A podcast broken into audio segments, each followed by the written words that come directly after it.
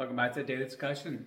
So I caught a clip, eh, caught a clip of a coaching session earlier, and this guy was talking to another guy who who had said something to the effect of he is a perfectionist, and the coach had kind of called him out and said, "Look, that's kind of language you have to stop using, and using the words I am and identifying as this perfectionist is actually what's ended up limiting this guy, right?"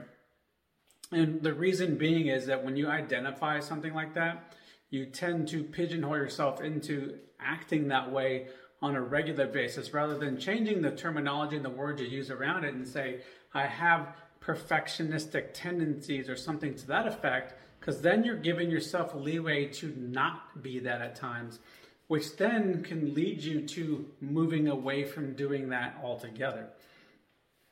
Now, if you noticed the other day, I talked about how I'm not very good at quotes. So that's kind of a similar thing. But I also made that an intentional thing because I don't want to be good at quotes. That's not how I want to be. Uh, that's not how I want to learn. That's not the type of person I want to be. I like the fact that I take information, and take quotes, internalize and change them the way I want to, remember them the way I want to remember them, and then use them in that manner. I don't want to be that guy that can just remember quotes. I want to be the guy who can remember information and be able to utilize it, not just tell you what somebody else said and not understand it myself.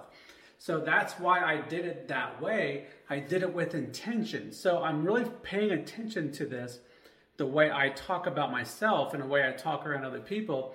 Now, I'm not perfect at it by no stretch of the imagination. I do slip up from time to time.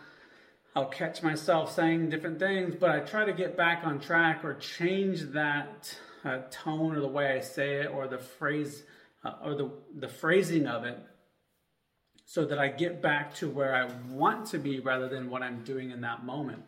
So if this is something that you haven't paid attention to, this is one of the quickest ways you can start moving towards some of those changes you might not have been able to get to in the in the past is by changing the way you identify yourself.